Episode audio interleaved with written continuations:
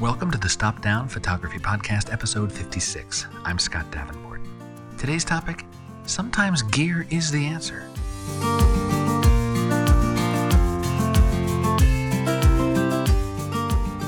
Hi, welcome. Thanks for joining me. I'm glad to be back with you for another chat about photography, this shared passion of ours. And in today's episode, let's take one more step on our never ending journey of photography. In today's podcast, we're going to talk about gear. But I promise there is a connection to the artistic side of things. So, to set some context, I'm not what you would describe as a gearhead. I'm not the type of guy that gets mega excited when a vendor drops a new camera body or the next shiny new lens comes along. I like my gear.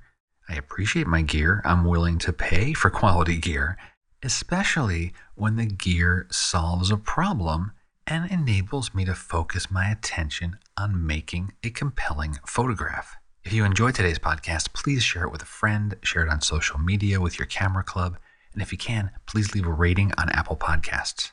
Fresh current ratings help other photographers find the show, and that's what we want more photographers improving our craft. What prompted this topic today is a new gear purchase I made, but let me give you some of the background here.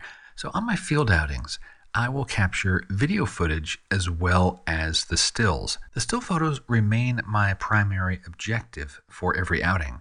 And as my YouTube following grew, I added some behind the scenes video footage, another angle on photo education, and I've really grown to enjoy putting together these visual journals of my different trips. However, I have not been entirely pleased with the video footage. You know, the colors are sometimes dull or the contrast is off.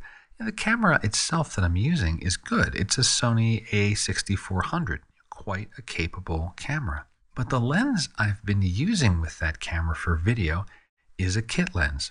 Not bad, but not stellar. And I found I was working harder in post processing on the video. And just like our photos, a substandard capture means more post processing work to try to recover what you want. And video post processing is something I'm still kind of learning. And the result was spending more time with the computer to get what I wanted out of this video footage. And that means less time capturing photos and working on the stills. I suppose it had a subconscious effect as well, where I would take less video in the field because I knew it meant more time back in the studio.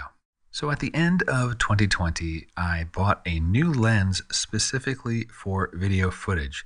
And this was kind of a big deal for me because, like I said, I'm not a gearhead. I have a lens, it works, but the time sink that was post processing the video was becoming a problem. It was starting to detract from the photography, from my main objective.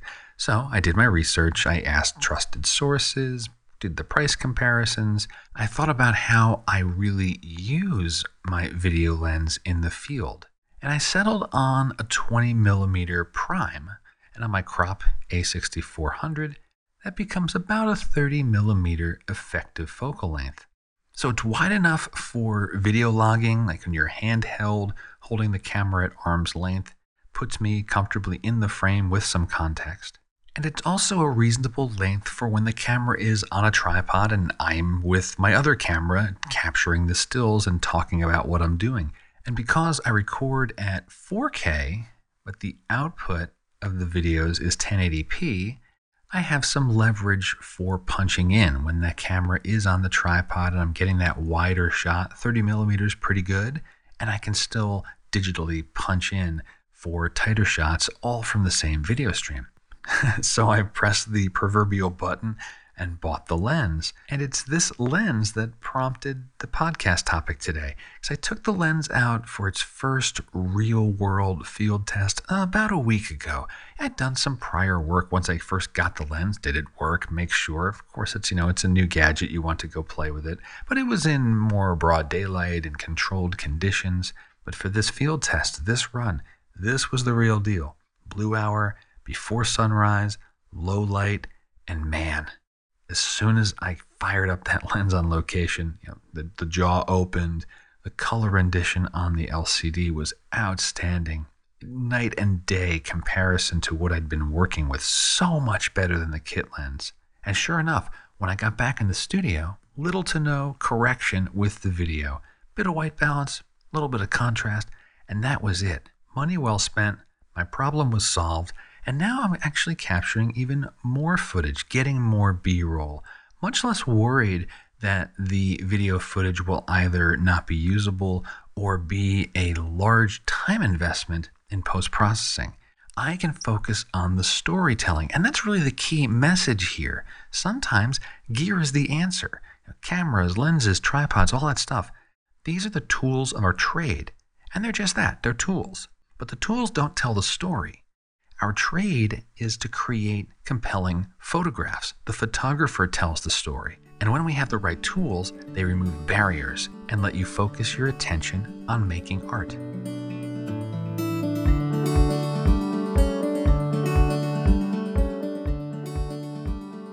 Another type of gear that pops to mind for me as a problem solver is filters. Now, filters are a mean to deliver a certain mood in a photo, especially for landscape photographers.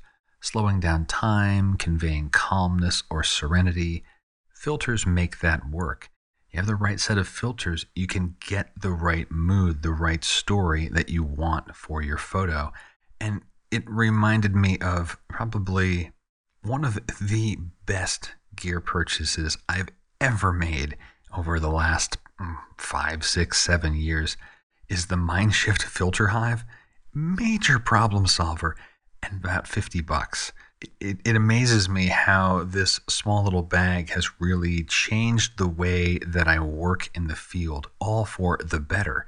It just puts all my filters at my fingertips. It's off the ground. It's secure. Everything's right where I want it when I need to grab it. I, I, know this almost sounds like an ad. It's it's not. It's just it's true. And you don't believe me? Go back and listen to episode forty. Uh, it's a similar uh, episode about you know gear is a tool to solve various problems. I mentioned this device as well, and I still marvel at it and I still hype it up whenever I can because I do think it's a game changer for landscape photographers. Don't spend time fiddling around with your filters. You'll have them right where you want. And what does that mean? You get the photos that you want, right? Problem solving. And I suppose I couldn't pass up a gear themed show at this particular moment in February of 2021 where Sony just announced their A1 camera. I mean, this is a monster of a camera, flagship of their Alpha line. I'll put a link or two in the show notes for the industry reads on the camera. I'm not going to run down feeds and speeds and things like that. Other outlets have done all that. But when I look at the camera, I want to know what problems will it solve for me? You know, yes, it is a technical marvel, but what's it going to do for me? and uh, I looked through it and there was a couple of things. Okay, lossless compression for a raw capture. Yeah, all right, I'd take that. I don't really have a quality problem with my photos right now, but hey, you know, I'll always take a little bit more quality. There's some additional focus points. Sure, I'll take that. Sometimes I want to frame things, but I want the focus to be really far off to an edge or just you know, make it easier for me to get focus. The other features in the camera, you know, 8K video, 50 megapixel sensor, the pixel shift stuff, 30 frames per second, I, those aren't compelling to me. They're impressive technical features, but they're just not scratching any itches that I have. You know, I don't shoot wildlife, for example, so I don't need the burst mode. Uh, I don't need the immense autofocus tracking. You know, if someone were to say, "Scott, here, have one. It's it's on us." Of course, I'll absolutely take it and use it and love it to death. But otherwise, the return on investment would be a challenge for me. The price tag on this camera was like 6K. That's just the body. You know, that's in my mind, you know, pre-COVID, three trips somewhere. The set of challenges that I face with my photography aren't addressed enough by this camera at that price point to make me consider it. You know, given my genre, my challenges are much more on the vision and artistic side. It's much less on the technical side at this point. Now, maybe that'll change in the future, and I explore a different genre. Maybe then it will be time for you know, an, an A1 or some other piece of gear to overcome a new set of problems. But I want to drive that point home. We can marvel at the new technology. Nothing wrong with that. You don't have to jump on it and you don't have to feel like you're missing out if your current kit is getting you the photographs that you want.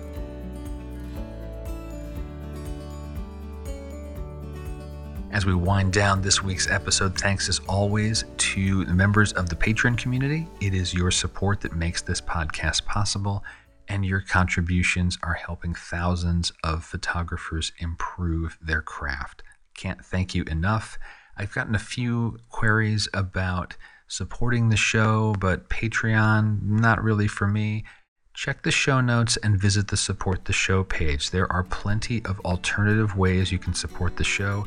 Many of them are zero cost. Just spreading the word about the show is one easy, zero cost way to support this podcast. And that'll close out the episode. I want to get back out with that uh, new lens, capture some more field adventures so I can share them with you and I hope to do that more this uh, this year. I still hope that 2021 will loosen the grip that the world has had on us for the last year or so. We can get out, capture more photos, enjoy pursuing our photography. Well, until next time, my name is Scott Davenport. Have fun.